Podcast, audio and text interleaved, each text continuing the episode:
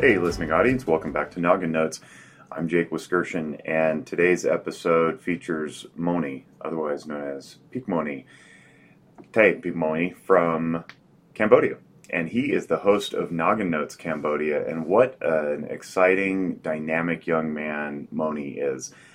I uh, I definitely I mean, it, the pleasure was mine. I was going to say I had the pleasure of interviewing him, and I really want to communicate that. Like, it really was my pleasure. I have done some international interviews before, and every time they are uh, educational and humbling, and I'm honored. Uh, but but it really is a pleasure to to do this kind of thing, and I don't know that I can communicate that quite as strongly as I desire. But uh, talking to Moni reinvigorated my, um, I guess my my willingness, my energy to go out and make change in the world. And I'm, you know, I know that I, have been doing this for a while, but uh, I think every once in a while you need a little shot in the arm. You know, for, forgive the reference because everybody's got a, an opinion about vaccinations these days, and they typically go in your arm. But that's not the type of shot I'm talking about. I'm talking like a like a B vitamin shot, you know, or, or an energy shot that uplifts you and remotivates you. That was my conversation with Moni.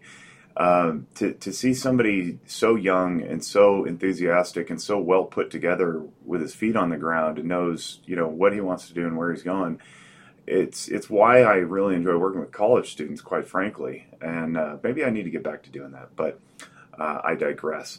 And you didn't come in here to listen to me opine about what I'd like to do with my life and what I want to be when I grow up. So uh, I want to get back to this. Um, if you have not uh, listened to Noggin Notes Cambodia, uh, maybe give it a whirl.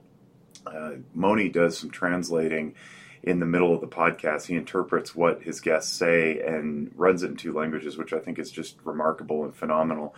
So uh, maybe give it a listen. See if you see, see if you would like to check out what's going on in Cambodia. I have listened to a few of them, and it's you know we we in the United States think that we have a mental health crisis and we have a provider shortage. No, we don't. They do because uh, they don't even grasp the concepts because for generations upon generations, uh, mental health was just not even discussed. Not not like pushed into the shadows, not mocked and made fun of on media, but like didn't exist. So this is all new to that culture, and uh, it's very similar to the to the Africa podcast I did with with Chris Kiala. It's uh, it's a new and emerging concept in the Orient and you know and in and in the continent of Africa broadly, but certainly specific countries. And uh, I'm I'm just fascinated about the by the efforts by you know people like Moni and people like Sifiso Rapinga, who founded Noggin Notes, uh, how they're continuing to push forward and introduce this concept of taking care of one's own mental well-being to cultures that have literally never even uh, encountered it before. So it's it's exciting, it's daunting, it, I think it's frustrating at times, but you get a real clear understanding of how the dynamics are in those areas of the world if you listen to the podcast. So if you want to, if you really want to humble yourself, definitely, uh, definitely listen to those podcasts. And, and another uh, somewhat related tangent, I just uh, finished a book called How I Learned to Understand the World by Hans Rosling, R O S L I N G, and that was also humbling. If you want to, you want to get a clear picture about somebody who you know sacrifices his whole career to help make Earth better Hans Rosling did that, and I think his books are exceptional. Another one he wrote is called Factfulness. It's uh, it also tells us that things aren't nearly as bad as we think that they might be. So uh, pick up those books if you're interested, and they're they're very inspirational too, and uh, really really helps to frame things back in perspective appropriately with with humility and and discipline and curiosity. Well, that all being said, I hope you enjoy this uh, conversation as much as I did with Moni he's he's wonderful, and I can't say enough about the work that he and Safiso and Chris are doing across the country, across the world, I should say. And I'm just I'm just glad to be a part of it. I'm I'm very proud. I'm very humbled, and I hope this thing keeps moving forward. So. If you haven't uh, subscribed, please subscribe to Noggin Notes. Give us a rating and review. That helps to push the content out because at the end of the day, we just want this to get into more people's hands so that they help heal themselves. Brought to you by Zephyr Wellness, as always, the company that I co or uh, I don't co-own it anymore. I, I own it by myself here in uh, Northern Nevada. check out zephyrwellness.org. Check out our YouTube channel. Follow us on all the usual social media channels. Uh, you can follow me at uh, Jake Wisk on Twitter, J A K E W I S K. Um, see what I have to say on there. Is the the rambling, rambled rant, rantings of, a, of, an old man shouting into the wind. so, uh, enjoy the podcast. Thanks for listening, and uh, be well. Well, hello, listening audience. Uh, here we are talking to to Moni Pish Moni. Is that wait? How? All right, let's start there. I have a lot to learn. Um, tell me about you, but I want to know your name. Is Moni a nickname, and then Pish Moni is your full name? How's that work? Uh, my full name is Thai Moni uh, in a Cambodian pick, accent. Pick if I say in an English accent, it's Thai Moni. Okay. Um, my name is just Moni, and then my and but is the middle name, and then Thai is my family name. So people just say it's Moni, Moni, Moni. Yeah. Hi everyone. It's so good to have you. I'm I'm really excited for this. Um, so, for the listening audience of the Noggin Notes US version, uh, I've talked for a while now how we have two other Noggin Notes podcasts. One is in Africa. You you may or may not have heard me interview Chris Kiala, um, and now I'm interviewing Moni. Uh, and Moni hosts the Cambodia Noggin Notes podcast. So, tell us who you are and how you came to be, and um, how you know Safiso, and what is your what is driving all this? Thank you for having me, and also hello to the US audience and the Cambodian audience. Um, who am I? I am Moni, that's my name, but uh, moreover, I am uh, a youth. I am Cambodian. I am a mental health advocate. I am a mental health enthusiastic.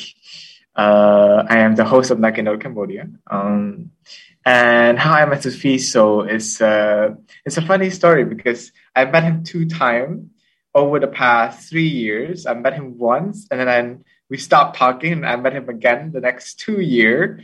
Uh, and um, I, I I was trying to find something to do. I was trying to find um, I don't know a, a project, a passion and Fiso shared me that uh, I met him before and he shared me that Noggin Note has an app. And then uh, later on, when we met the second time, two years later, he shared with me that Noggin Note has a, has a podcast. And he's looking to expand, he's looking to share and localize Noggin Note in Cambodia and South Africa. And he said, I was the right person. And then I'm like, how am I the right person? Is there even a right person for something like this? And and I said, okay, let's try. Let's see. Let's see how it goes. Let's see uh, what it's gonna be. And it's been a year now. Actually, it's been a year, I believe, since it has posted yeah. our first episode, and the train is continue to go. Yeah. Yeah, that first meeting, I think if I remember correctly, he and you met at some sort of conference, right? Was there some sort of mental health conference or something?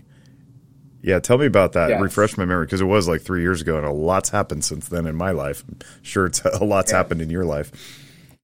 It was the yeah, it was a mental health workshop. Um, I was sharing my my how to I was sharing my knowledge on myths and misconception of mental health in Cambodian in Cambodia. Sorry, uh, and also in Cambodian language wise. Um, and that was the first time we met with in a conference. Uh, and then the second event was in a storytelling event where I was telling my story uh, about my family, and then he was telling his story also on family topic. Um, and yeah, this first and second time we both on both met on an event. One is a mental health conference, second is a storytelling event. So what is your story? What do you do for work? Like, how do you pay your bills? Because this is clearly not paying your bills because it's not paying my bills. and so, uh, tell us, tell us a little bit more. Like, how'd you get into this? Why is it, why is it important to you? Uh, currently, I am working full time uh, as a program manager at the Impact Hub Phnom Penh. Um, Impact Hub is a social enterprise. It's a global network. There's Impact Hub uh, all over the globe. Um, and there's one in Cambodia, and we name it by city. So it's Impact Hub Phnom and there's Impact Hub Jakarta, Impact Hub, uh, I believe, Dhaka, and there's Impact Hub London, and so on and so on. So that's where I work. I work uh, in a social enterprise. We work project based, and I'm currently working on a project for social inclusion and uh, tech startup, tech and SDG startup. Um, and we are incubator. Uh, so we incubate program, incubate startup uh, from idea, prototype to running operation. And uh, that's how I make a living. Um, so are you a com- are you a computer guy then? Do you do tech no. or IT or something? No. Or what what, what no. are you are you like management? Like yes, you manage things? Okay. So program based. Mm-hmm. Yeah. Um, project based, sorry, project based management. Okay. And then we have our trainer who are in tech or in entrepreneurship who actually train and I'm just uh, managing it. Yeah. Right. Right. Yeah. Yeah. It, it, sounds a lot like what Safiso does actually. So he works with a lot of the people who do the actual programming of the software or whatever it is, but then um, either sells it or manages the project or whatever. So it's no wonder you guys connected. Um, so explain to me the mental health angle then. Why is this a passion for you? Because it, it doesn't strike most people to just go out and do this as a hobby. It's a tough hobby. It is. It is. It is. Um, uh, this same question has been asked millions of times since I've started working in the field of mental health. It's always that's always a question, right? How do you get started? It's always right. the, that one question, and I and I don't think I've mastered the answer. But I've always started sharing that I had personal issue growing up, um, and I was I grew up in the province. Uh, I did not grow up in the city, so I had personal issue. Didn't really know where to get help don't even know what I am experiencing, um, not sure what this is basically. It was just a blur, I would say. And um, I had some friend who reached out to me and shared what they know about mental health, and I started to uh, get interested. I started to find out. I started to learn. I started to join a conference, like how I met Safiso. So I joined a conference. Started to meet with professional started to learn, I would say, and and then I fell in love. I feel like this is something that in Cambodia it's lacking. In every part of the world is lacking, not just Cambodia. But um, I am in Cambodia. There's a role that I can play here as a youth, as an advocate. So I'm taking up that role, sharing, raising awareness on mental health, so that um, I could be the help that I couldn't get when I was in the province when it was like five years ago. So that is how I get started. That is why I'm still working on it. That is why I'm passionate about mental health. It's because I wanted to be, I want to fill up that space in Cambodia right now, in, in the world right now where there's where there's space, That's shallow space. Absolutely beautiful. I love that. Um, I think that often speaks to something that we would refer to as a calling. You know, you don't you don't choose it. It it beckons you, right? And invites you in. And you look around and you go, Well, nobody else is doing this. And then sometimes some people will say, Ah, let somebody else deal with that. And you go, There is nobody else. I am it. so good on you for doing that. as as uh, Safiso and Chris would say, snaps, snaps. I'm, I'm learning that. I'm learning from the South Africans. Snaps means keep going. Good job. So you say you're youth. Like, um, how old are you? I I turned 21 two months ago. Congratulations! Happy birthday! You made it. Thank you. Thank you. Um, and so that's that's pretty young. Uh, and I take it from some of my conversation with Safiso that Cambodia, Asia broadly, East Asia, Southeast Asia, the uh, the mental health presence, if you will, is just not there. And the the hypothesis is that the reason it's not there is because emotions just aren't discussed by Asian cultures broadly. It's very frontal lobe, cerebral, get the job done, um, you know, move forward. And what I gather is that the youth are connected to the world through the internet and through social media, and they're seeing this mental health thing. And if for the listening audience can't see my air quotes, it's mental health thing going on in lots of the Western world in Europe and America in the Americas, and they're going, "What is that?" It seems to resonate with me, but I have nowhere to go to find out about it. Is that accurate? Yes. And, yes. It's, and, and it's because the older generations just it wasn't a thing. So there's no judgment there. It just just wasn't part of the, the culture. And so now you guys, as the younger generation, are creating it, which is very, very exciting. Tell me about some of the stuff you've been doing. Uh, something that we can put into context here on the hypothesis is that Cambodia is a um, Cambodia went through gen- a genocide. Um, I think this is something that need to be put into contact. This is right. why we we had to start from scratch, from zero, basically. Um, and that and that zero. Real, real quick, Moni, that that was for for, for the audience because I'm I'm not super familiar with what went on. Um, I know a little bit, but it, that was recent. That was like in my lifetime. I'm only 43 years old. That happened in like the late 70s, early 80s, right? So this is not ancient history, this genocide. So to, talk a little bit about that actually. Actually, ni- 1970, 1970. Oh, okay, okay. So I'm more ignorant than I thought. Maybe it wasn't in my lifetime, but still, it's. I mean, we're talking within 50 years. Yeah, so it's pretty, pretty, yeah, pretty new. It's pretty, it's still pretty fresh, I would say. Uh, and then when you start over, people are uh, people are digging out past, digging out um, Uh, tradition, and then all of these, and then and also the first instinct after genocide was to survive. That was their first right. instinct. Right. So mental health, so all of this, all that. It wasn't. It wasn't their needs. Older generation need was to survive and somehow fed their children. And then when when my generation come in, when the future generation come in, all of these needs are already been been met. We have right. shelter, we have so on, and so on, and then and then we start and then there's then new things pops up like mental health. And then okay then that's our the generation of needs developed throughout uh, throughout generation and generation. So yeah uh, mental health has been really i would say neglect here because the older generation doesn't really believe it exists for once. Sure.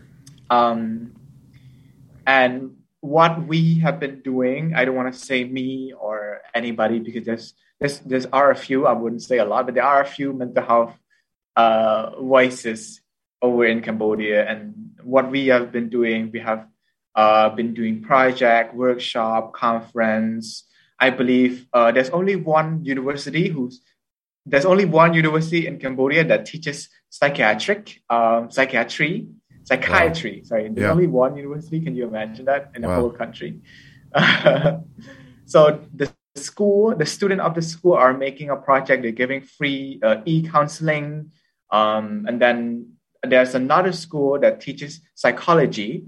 And I believe there's also a group on that who are giving out free therapy, e-therapy, um, and uh, many youths are picking up um, picking up all advocate, all activists who are psychologists who are psychiatrists who went through Khmer Rouge, who was a secondhand experience from Khmer Rouge, uh, and they are doing campaign. They are doing um, art exhibition. They are doing um, social media campaign. They are they join my podcast. I believe there was a group who are making uh, a way where Cambodian people can connect to, to doctors or psychologists and psychiatrists online. Um, so so youths are really stepping up and then really taking this into a digitalized world and also help spreading the topic of mental health and mental health support and professional help through so many things i would say. So i, I believe we're in the right path. Yeah. Yeah, it sounds like it. It sounds like you've you've connected well with some older people who know what they're doing, so that you guys don't have to reinvent the wheel, so to speak and that you can do it you know properly without harming people and and that kind of thing. So that's that's really encouraging. That's super cool.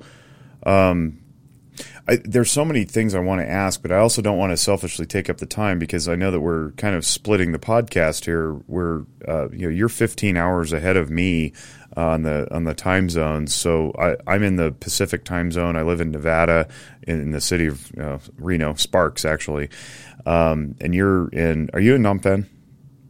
Is that right? Yes, currently yeah. I'm in the city. So um, you're. It's really like th- so. It's Thursday evening. It's eight eight o'clock my time uh, in the in the PM, and you're in the middle of the day, almost approaching lunchtime on Friday, and so it's very hard to schedule these things.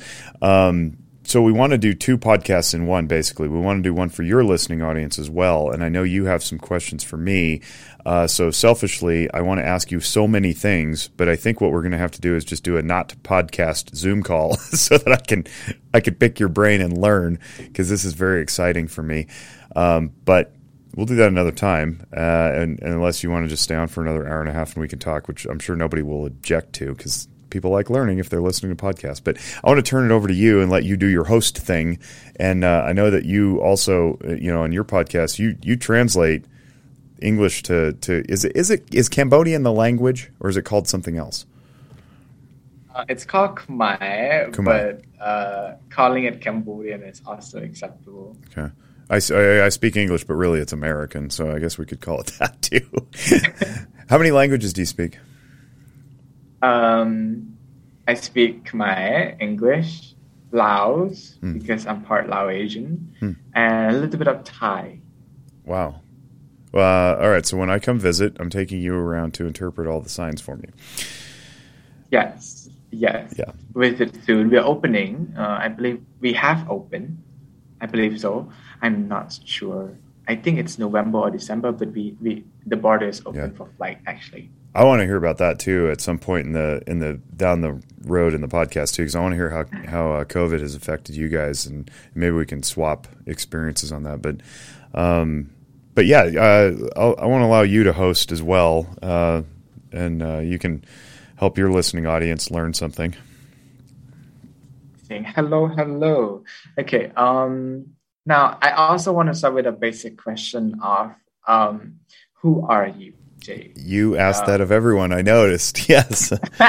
yes, I think that's that's how I start my question because it's always, "Hi, my name is this, and this is what I do." But what's behind that? Because when I met you, when I see you, I don't see your name and your title. I see you, your face, your body, and all of this. So let's go deeper into who you are. And if there's anything important, I'm going to translate it into Khmer for my Khmer audience to stay in the Akania. But yeah, Tell us. I love that. Thank you, and um, I really appreciate that you do that. That that's very significant to me because when I get introduced, I give presentations, I teach uh, classes um, in all sorts of places. I, am constantly on you know, on various committees and so forth. And one of the things that I'm very careful not to do is give a verbal resume about my accomplishments and the tasks and so forth that I've done. What I usually say is, Hi, I'm Jake Wiskerchen. Uh, that's how you pronounce the last name. It's Wiskerchen. It's German, um, originally pronounced Viskirchen in the in the German apparently. Um, but then I say I'm a, I'm a marriage and family therapist by trade, meaning I have a license to practice marriage and family therapy in the state of Nevada, where I live uh, in, in the United States, and uh, I'm a national certified counselor. So those are the two certificates that I hold. I have a license from the state, and then I have a national certificate. Uh, and I also own and operate a, a, mental health outpatient agency called Zephyr Wellness here in northern Nevada. And uh, we do telehealth, so we, we treat people all over. But uh, primarily we're in northern Nevada. And and then I move on to teach whatever I'm going to teach because I believe that when I'm delivering information, the information needs to stand on its own free and apart from the person who's delivering it. I don't I don't really care if my academic credentials or my job history uh, matter to anybody because it should not affect the information that I'm delivering. So I appreciate that you say that because I purposely try not to list off all the you know things that I've done and accomplishments I have and the hats that I wear. And there's two reasons for that. One, I don't want to interfere with the delivery of the information, but two, um, I think that human beings are inherently very, very deep. Um, I read a lot of Carl Jung. Uh, that's J U N G for people who are listening. If you want to look up Carl Jung, he was a very prominent psychiatrist. He died in 1961. He studied heavily with Sigmund Freud, and um, he's very impactful in my career. But he believed that humans are divine in their uh, manifestation, in their compilation, in insofar as we are limitless in our potential. So therefore, we don't want to define people by labels because labels inherently are limiting. So what is a label? Label is the things I'm going to rattle off to you now. Like I'm a dad. I have two boys, uh, ages six and four. I am a husband to my wife, uh, who works as a nurse at one of our local hospitals. I am a fifth generation Reno uh, Renoite, uh, Reno citizen or Nevadan. So I've lived here my whole life, and uh, could, my family roots are very deep. Uh, I things I enjoy. I enjoyed playing baseball my entire life, uh, including recreation baseball, uh, just playing around town. and I just finally, this is my last season. I'm done. My body can't handle it anymore. Um, I also brew beer at home as a hobby. I believe in Jesus. I follow Jesus Christ. Uh, that's my religion, uh, you could say. So that helps anchor me. I'm very, very interested and passionate about my career. I love helping people. And um, I want to try to be the best model through my behaviors and my actions that I can, because behind that, my words don't mean much if I'm not consistent. So, consistency and authenticity are very important to me. Transparency is very important to me. And uh, along with all those things comes uh, an inherent meeting people where they are. It's it's a it's a it's a non-attachment, so that if I want to be met where I am by other people and not judged or labeled or pushed aside or whatever, um, I have to do that to others. So I, I try to make myself as humble and curious as I can, so that I'm listening more than I'm talking. I know I talk a lot and I'm, I, you know, I ramble, um, but I also love teaching, and I know that I have something to offer. And some, you know, sometimes when you when you study a lot and you read a lot and you have a lot of experiences, both clinically, professionally, and in life, you want to teach, and people ask you to do that. So that's fine, and there's a there's a, a role for that and a purpose. Um, but really, I'm just I'm just very curious, and that's why I love doing these podcasts. So uh, another podcast I do in addition to Noggin Notes is called Guns and Mental Health. So I work very closely with the firearms community here in, in the United States and I know that's something that's fairly unique to the United States.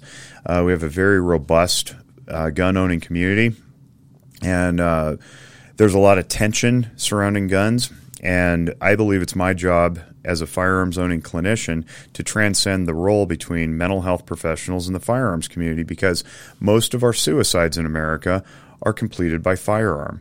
In fact, uh, when you talk about firearm deaths broadly, 64% of them in the year 2019 were suicides. So uh, we we believe at this organization I work for, or I'm a part of. I don't work for it, but I'm a volunteer called Walk the Talk America, is to connect the two cultures so that firearms owners stop taking their own lives uh, and they go in and get the mental health care that they need and they can do so free of stigma or judgment or uh, fear of you know reprisal and so forth. So uh, the the podcast is called Guns and Mental Health. I really enjoy that, and it's bringing a lot of uh, a lot of hope and help to to many people. So there's a lot more to say, but that's really you know my passions, what I do. I, I love being outdoors. I love hiking. Uh, I like being in touch with nature. Um, I love cooking. I love grilling. Um, and uh, gardening and all sorts of things. So um, that's that's that's me. That's who I who I am. Thank you for sharing. And uh, good luck translating so that. no, no, you have so many things, and now I don't even know where to begin or where can I start. But how how how do you keep on managing all of these things we're having a family and children. And i cannot that's like 10 things you're doing right now. I think even more than 10 it, how, how, how does that work? I'm doing i have a full-time job and not and i'm still struggling to have a social life. Yeah. So how, how do you how do you do you? Um So there's actually more to be said. I also chair the board of directors for a uh, local charter school here that I helped form and found, and uh, my kids go to that. Uh, so I'm involved in education too, and, and then my agency does uh, lots and lots of things in the community. So it's not just a you know, we don't just hide behind a, a, a, sign and do do counseling and psychotherapy, and I just you know sit back and make money or whatever. Uh, very very heavily involved in the community. So all that being said, uh, does sound a little cartoonish when I when I say all these things, and um, presumably I'm doing them well enough that they're not failing. Um, and and I was asked this once other one other time, and it, it, put me on my heels to the point that I realized I had to have an answer the next time it was asked. Um, and the gal asked, you know, what do you do for for fun with all the things that you do? And I thought, well, that's that's a hell of a question. And then I thought about it for a second because I didn't have an answer, and I thought, it's all fun.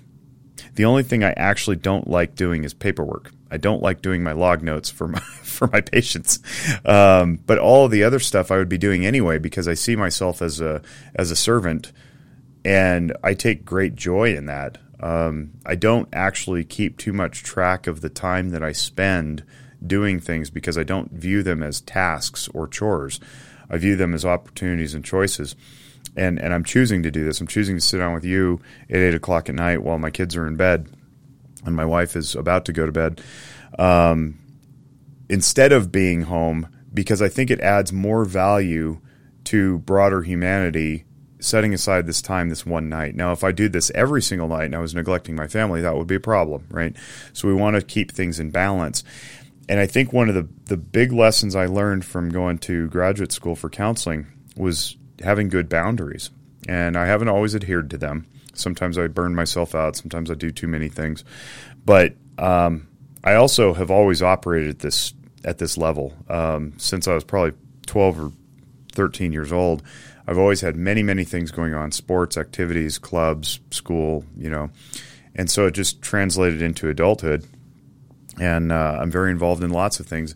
And for me, I actually draw energy from the stuff that I do. Now, what I've learned over the years, however, is I have to be mindful of where I put my time and attention because not everything returns energy. Some of it is a time suck. And I don't want to just give away my resources, including my time, which are very, very precious because you can't get you can't get time back. So I've become very mindful about what I say no to uh, because I want to say yes to everything because everything seems worthy and worthwhile. Um, but I've been very careful in recent years to say no to the things that I recognize are not my calling. So you have your calling, I have my calling, and not everything is is is meant for me. It's meant for somebody else. So you know, give an example, uh, homelessness. I would love to be able to to do something about homelessness. It's not my calling. I don't feel it in my soul. Um, guns and mental health, I feel in my soul. Better education, I feel in my soul um, growing new fledgling professions uh, professionals into the profession. I feel that in my soul. So, uh, having good boundaries, leaving work at work, not taking people's uh, stuff home with me. That's very, very important. It's not mine to solve. Uh, it's theirs to solve, and uh, and being very present in the moment. I try to be as present as possible in the moment. I'm not. I'm not distracting myself trying to um, trying to do multiple things all at once. And again, that's a battle too. With you know, I hold up my phone here, social media and text messages and emails and fantasy football. So um, it's. I'm not going to sit here and say that it's easy. It takes a lot of practice, but whatever you practice, you're going to get good at. And I've, I've I've had some very good mentors who've taught me how to practice having good boundaries and uh, being very mindful of only endeavoring the things that I, from which I draw energy.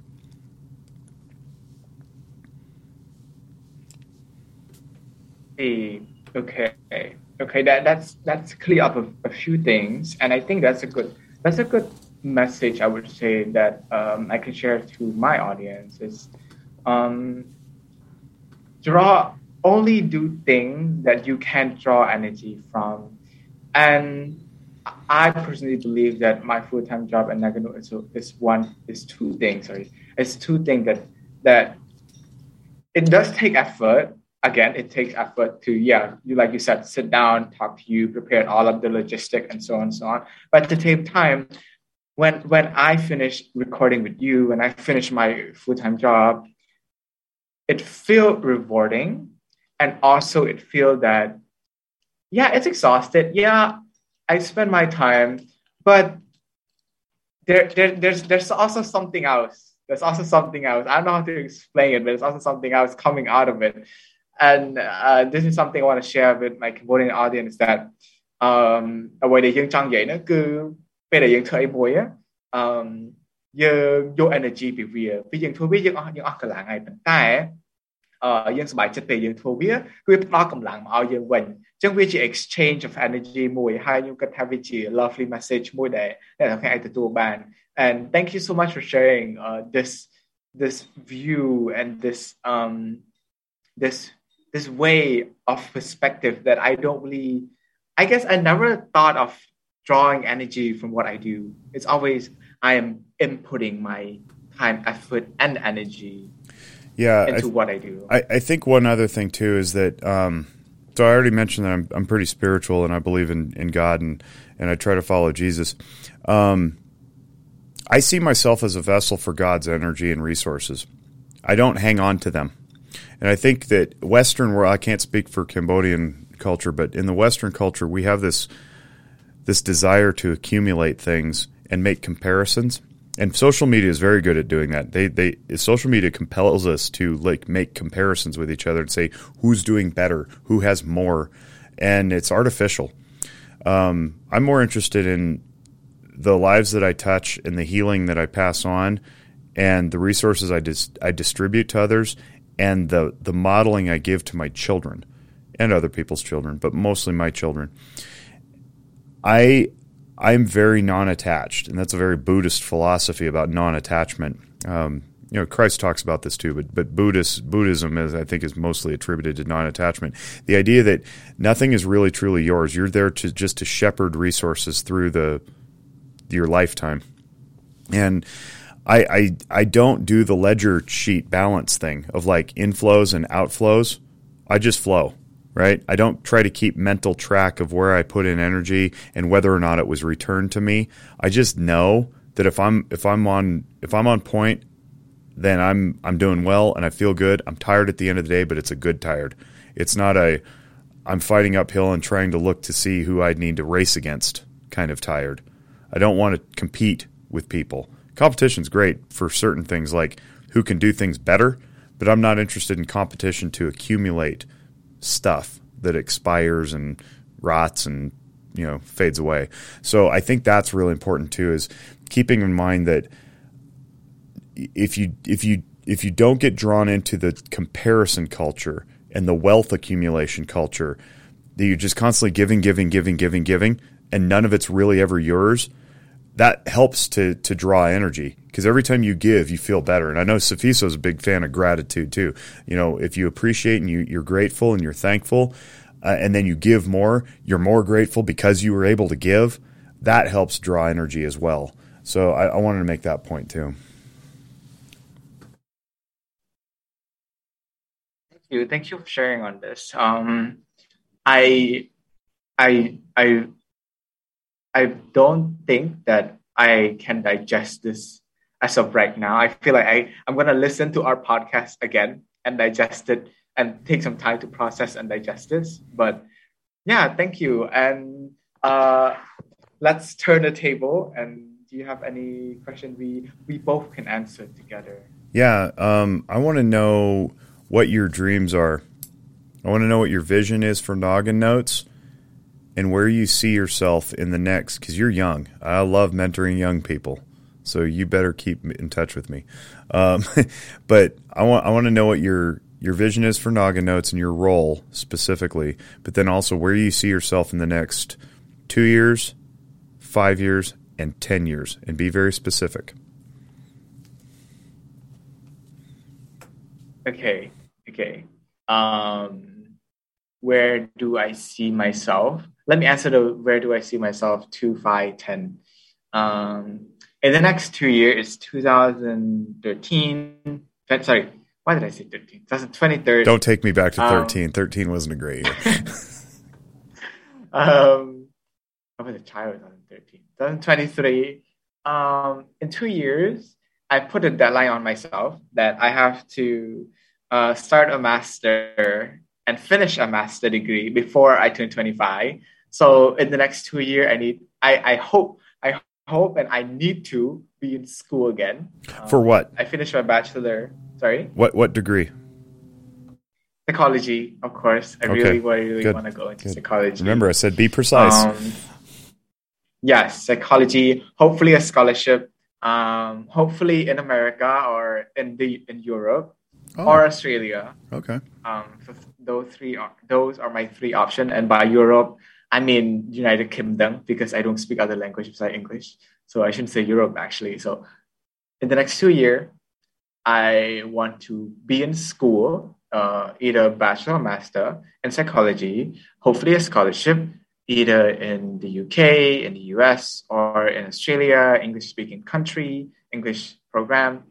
Um, and in the next five year, in the next five year, I want to work in in in the mental health sector. I want to be a therapist, uh, a psychologist, um, and then after five years, so then the span of five to ten years, hopefully I can have my own practice.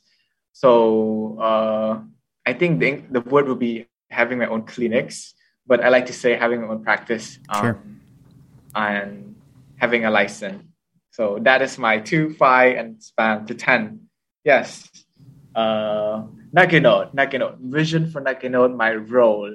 Uh, me and Sophie so are what me and Safiso want is that this first one year is, is a kickstart. It's, it's a kickstart, and then in the next year we hope to find somebody else to be the host, and then uh, me tra- tra- transitioning or transferring uh, my my skill knowledge toward that person, and then um, and then at the end, Safiso won't do Noggin Note Cambodia. I won't do Noggin Note Cambodia. Cambodian people, Cambodian youth will handle Noggin Note Cambodia. And that's what our vision and goal is for That's Noggin Note Cambodia. Awesome. The incubator. It's the incubator model that you Yes, talked about. yes, Yeah. Wow. yes. That's great. Is that, is that another question? Is that the question? Yeah. No, I think that was it. Uh, but I but here's here's what so therapist hat on. These are the things that we're paid to uh, notice when people talk. Um, you talked about career and academic success, but I didn't hear anything about personal life, family, location where you live, home you want to live in, pets, hobbies.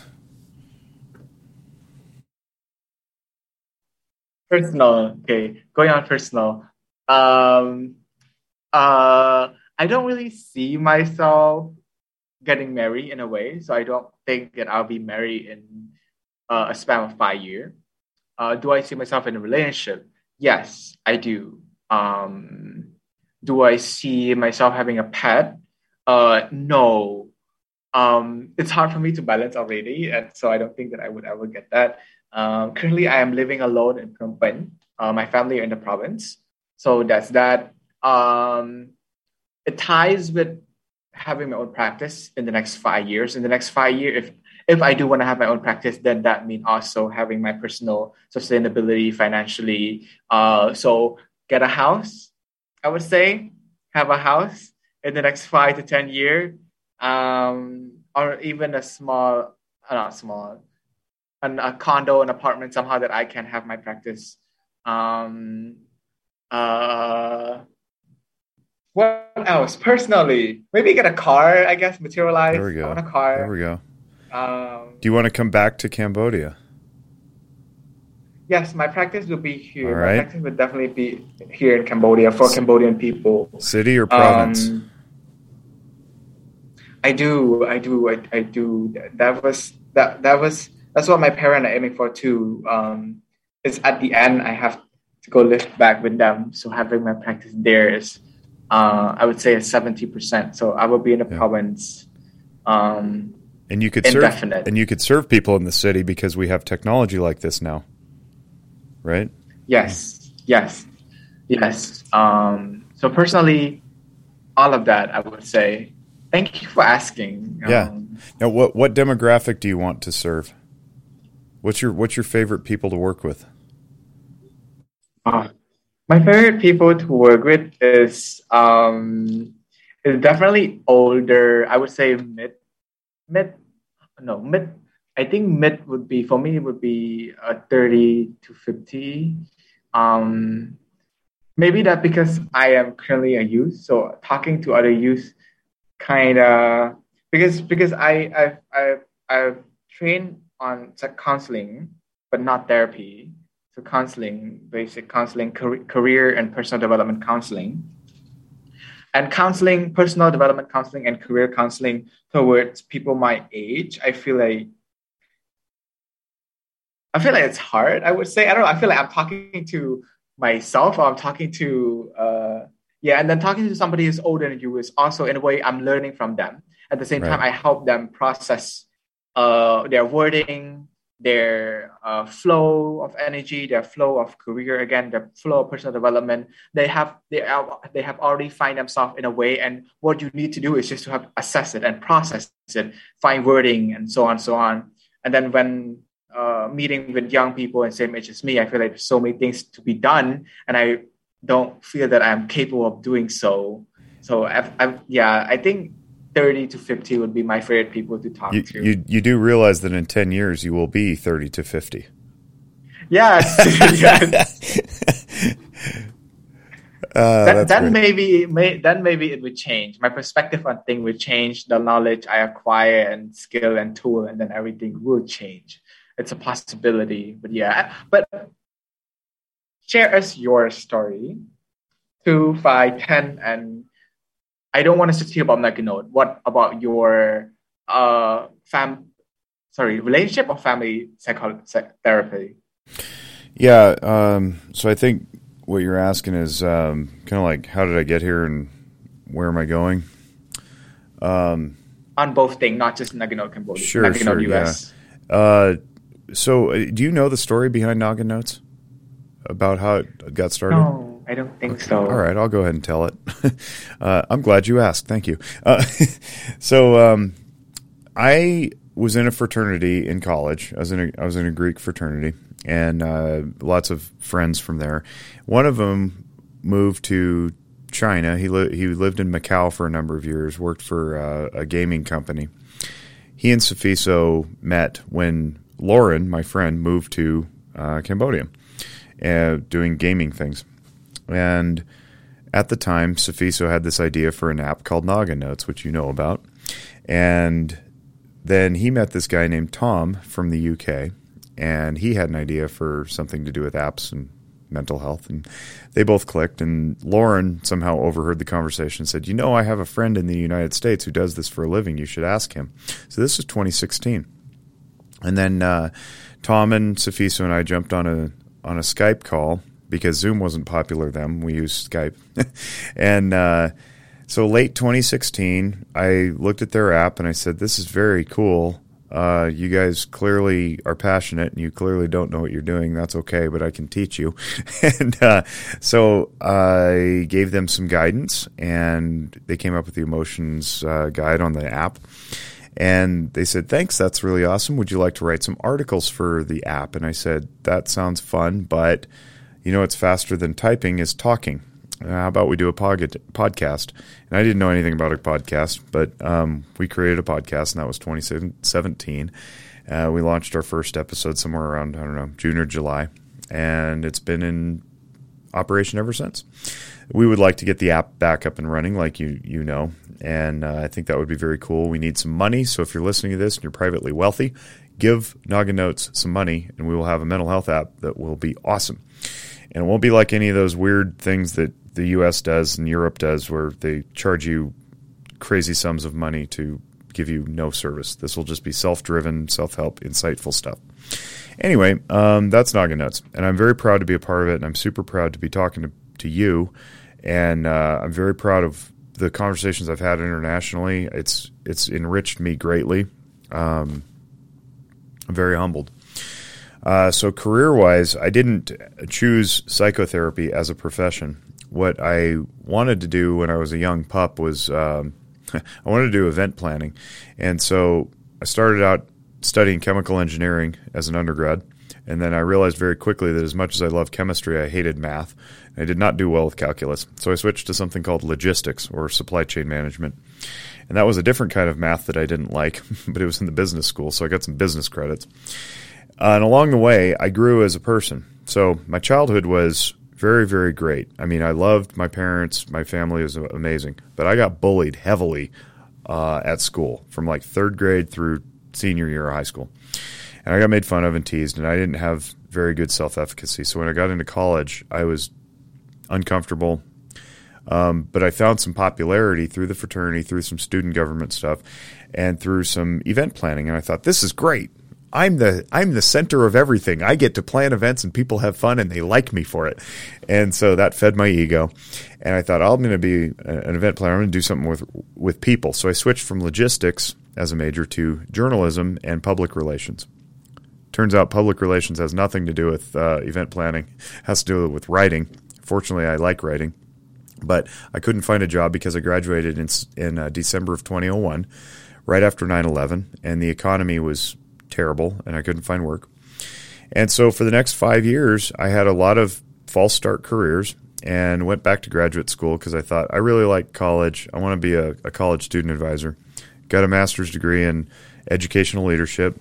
Had my eyeball on going back and working for the university I went to here, University of Nevada. But I took some counseling classes as electives and I fell in love with counseling. But I graduated with that degree and it was 2008 and the economy had just crashed again, and there were no jobs. And uh, my friend and mentor, Christian Conte, who I mention almost every podcast, who has a great book, you should read it. It's called Walking Through Anger, and it's about 18 bucks on Amazon.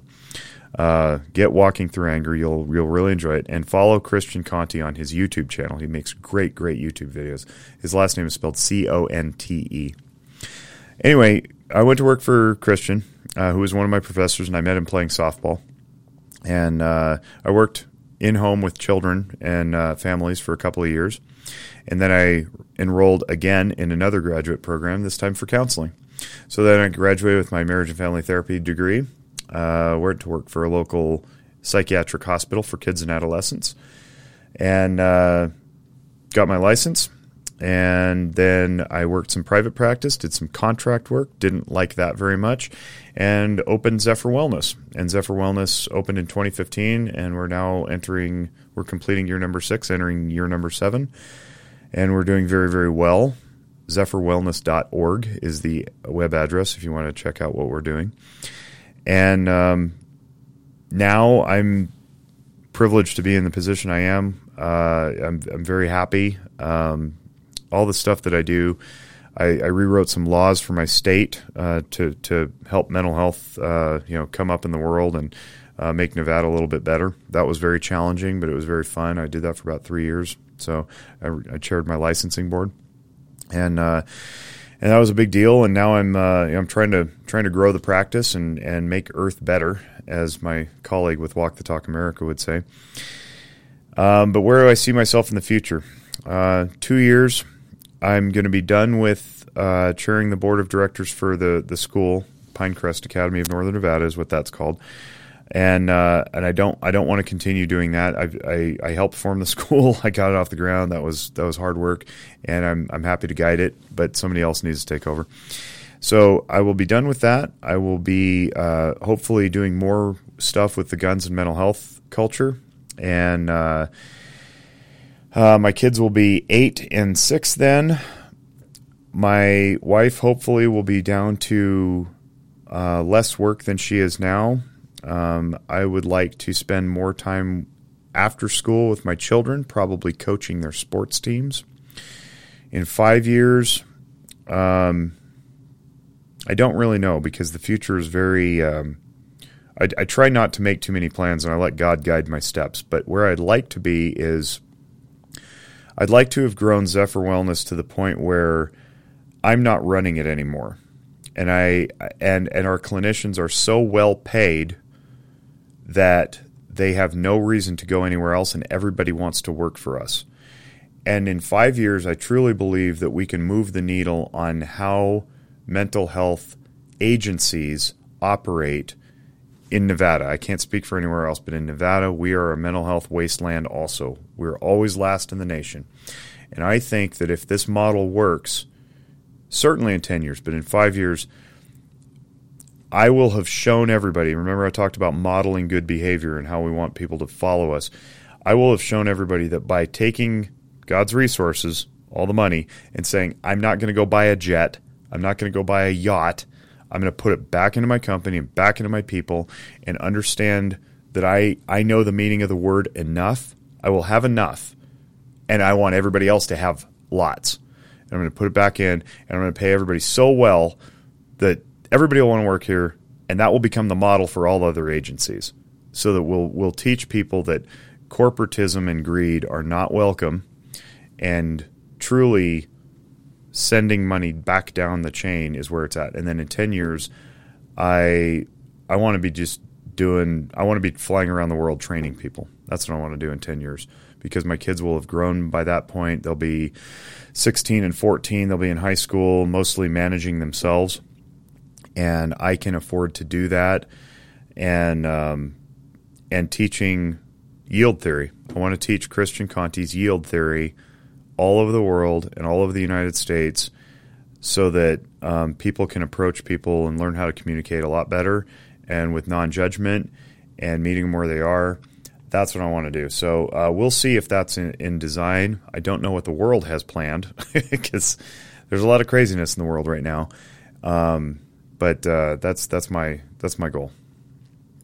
I'm never going to stop working. I, I don't ever want to use the word retire because, in my view, watching my parents' generation retire, it it looks like something that people escape to when they don't like what they're doing for a living. And I love what I'm doing for a living. I don't. I just want to see it change and transition while I grow other people up to take leadership roles. Uh, I want to be able to let go, and in so doing, teach others that it's okay to grow and let go and guide and promote in perpetuity. I'd also like to publish a book. I think I need to get back to writing. As fun as the videos and podcasts are, I love writing, and I think I want to write a book. I don't know what it'll be about, but but I I think I feel that that that might be on the radar. I really feel that, like in my soul. So some somewhere I'm gonna I'm gonna write a book about something, but I want it to be meaningful and purposeful, not just to write a book to write a book. Anybody can write a book, but I want it to be impactful and, and useful. I also want to write. I think I think yeah. Um, I have nothing to say. Um, oh, I don't believe you. You have lots to say. No, no. I, like usually, there's always something I can say back towards what my guest speaker have answered. But what you have just said just flow on like reverse. I don't think there's anything that um, usually usually there's something that I would like to clarify or there's something that I want to uh, dive, dive deeper into. But you have explained yourself in a way where there's nothing left.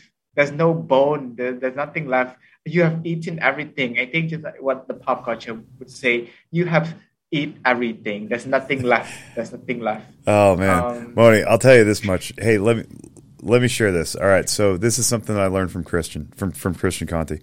Um, if check this out. All right, so listening audience, listen closely. All right. If a human being has done something, that thing that they've done is human nature. You, me, everybody listening, being humans, also possess the same potential to do that thing. Therefore, anything anyone has ever done across all of time can be done by you, me, and the listening audience. So we're talking accomplishments and achievements and personal potential, not necessarily like you can dunk a basketball even though you're five foot two, right? Like they're not physical accomplishments, but mental, psychological accomplishments done through sheer desire and willpower. And I say that because, excuse me, what I'm what I'm hearing from you on a on a little bit different level is I think I hear some a little bit of doubt. I don't know that you think you can do it. Because you're like, I don't I don't know what to say. This was amazing. I'm like, no, you have it within you. You just don't know it yet. Right? So I would invite you and everybody listening, if you're if you're interested in this concept, keep going, right? Don't ever put limits on yourself. You do have the ability to do all this stuff. So you look, take any person in the world, any world leader, business, industry, politics, religion, doesn't matter. You can do that. Now, it's not going to look the same way because we're all individuals, but you can do that. You want to be Elon Musk and like fly rockets to outer space? You can do that. I, my brain isn't wired for science like that, but but his is right. But I can make the analogy to Zephyr Wellness. What is what do I want Zephyr Wellness to be? Well, I want it, I want Zephyr Wellness to be the SpaceX of behavioral health. What does that mean? Well, I'm going to be doing things that nobody's ever thought of for behavioral health or mental health. Well, what does that mean? I don't know. I haven't thought of it yet. like, but it, it's possible, right? So we just keep saying yes to things. We keep saying yes, yes. I don't know how I'm going to get there, but I'm going to say yes because it's right and it resonates and it's true and it's pure and it's good. And it's going to help people, right? So I don't want you limiting yourself. I don't want the the listening audience limiting themselves either. Um, anything is possible, and that's not just a bumper sticker. Like if you believe that in the core of your soul, then nothing's going to stop you and I think that's that's awesome. And I credit Christian for for introducing that concept to me um, because I think it's it's amazing and it's empowering and it's uplifting. And I, I always like to, you know, we're almost an hour into this thing. I always like to you know wrap the podcast up with something that invites people to do more and get better and and look to optimism and what's possible in humanity. Uh, we're we're surrounded with enough negativity and pain. The world doesn't need any more of that. So let's let's encourage each other, right? And and encourage ourselves and self validate. And forgiveness is important too. You know, let go let go of the mistakes. You know, learn from them, move on, but leave those dead moments where they belong in the past, and then and then look to what else is is uh, next. You know, so um, don't don't limit yourself. You know, um, you got a question, ask it. it almost been an hour.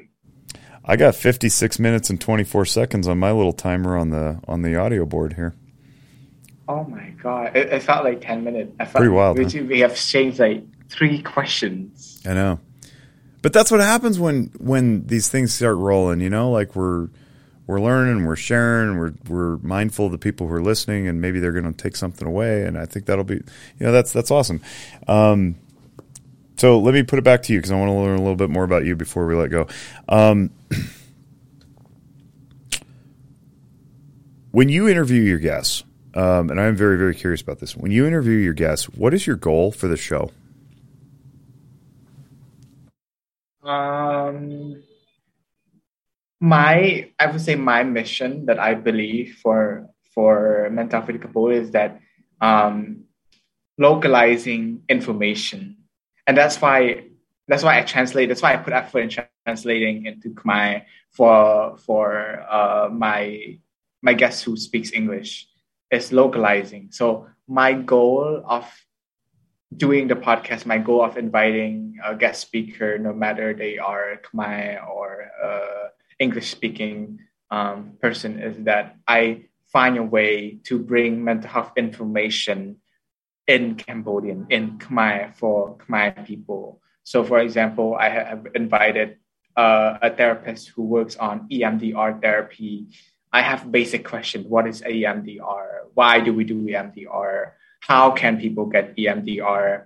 But my empathize is the language because Cambodia lack mental health information in general, not even just in Khmer in general. So finding way of bringing knowledge, bringing information towards my people in their own language instead of having them taking the step of tra- of learning English or translating it on Google Translate is my goal. At the end of the day, I, I ask my I ask my my guest basic question, but that basic question is important because there's no baseline in Cambodia.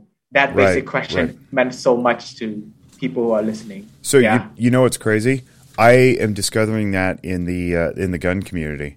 So I, I show I show up on a lot of podcasts in the gun community. That a lot of these gun guys have podcasts about the latest firearms, or the ammunition, or the latest competition, or whatever. And they're like, "What's this mental health?" So they invite me on, and they ask me questions, and I answer. And and I've learned very very quickly that nobody knows what I'm talking about. and I have to back up and go, okay, uh, it's kind of like, you know, if you're in the room, you're like, okay, show of hands, who here knows what the first step to counseling is? And they're like, um, and they look at each other. It's like, I guess I type into Google counselors in my area. It's like, they know nothing, nothing. Uh, They don't even know what a diagnosis is or what it. So let me, let me offer you this. Um, yes, it's late my time, but if you can go into your evening, I can do it in my morning, right? Um, I will make myself available to you. I can help you with this to, to translate this. We don't have to do it podcast style. That's one way of doing it. But if you want to do a series of just videos where you interview me about psychological concepts or theoretical modalities, like what is analytic psychology? What is CBT? What is choice theory? What all these European, yeah, most of them are European or, or American origin. Um, what is existentialism? I will I'll answer you the basics. I'll just teach graduate school, and that's that's what it is. Um, and we could do quick little half hour sessions, you know, over a period of time. We'll just set some time aside and just chew through it and churn them out, and then they can hang out there in the internet for people who want to see them where you live, translated into their own language. I think that's beautiful. I think it's it it would move the needle truly on people getting information. They get accurate information. Um, I, I will absolutely help you with that because I think it's a worthwhile endeavor. That's great. That's I'm super glad I asked that because I was just kind of curious. I'm like, what do you do as a host want to get out of this? Like, oh, oh, oh, I can help with that. I think um, let's communicate that on email. Yeah. Um, but yeah, for Cambodia, it's a we have to start at a baseline because there's there's really nothing, there's really no ground. So Right. we build the ground with basic question. But for you, doing uh, Noggin Note, what is your goal for? Yeah, the same question. What is your goal for each uh, episode, each podcast? You this do? this is not a long answer. okay, I know I talk a lot, but this is not a long answer. I want to work myself out of a job. If I have to do literally anything else to pay my mortgage, throw up drywall, put on new roofs, dig ditches, take out trash, I will do that if it means I'm working and living in a healthy community. So the more information I can push out, the better everybody else is. I want people to learn what I know. Not everybody has to go to graduate school to learn this stuff. And I don't have a I don't have a right to keep it to myself. This is not some parlor trick. This is not a magic man behind the curtain pulling levers. This is eh, stuff anybody can learn. Remember, everybody's got the same potential, right? So that means everybody else listening can learn what I know and fix themselves. That's my goal. No more patients in the clinic.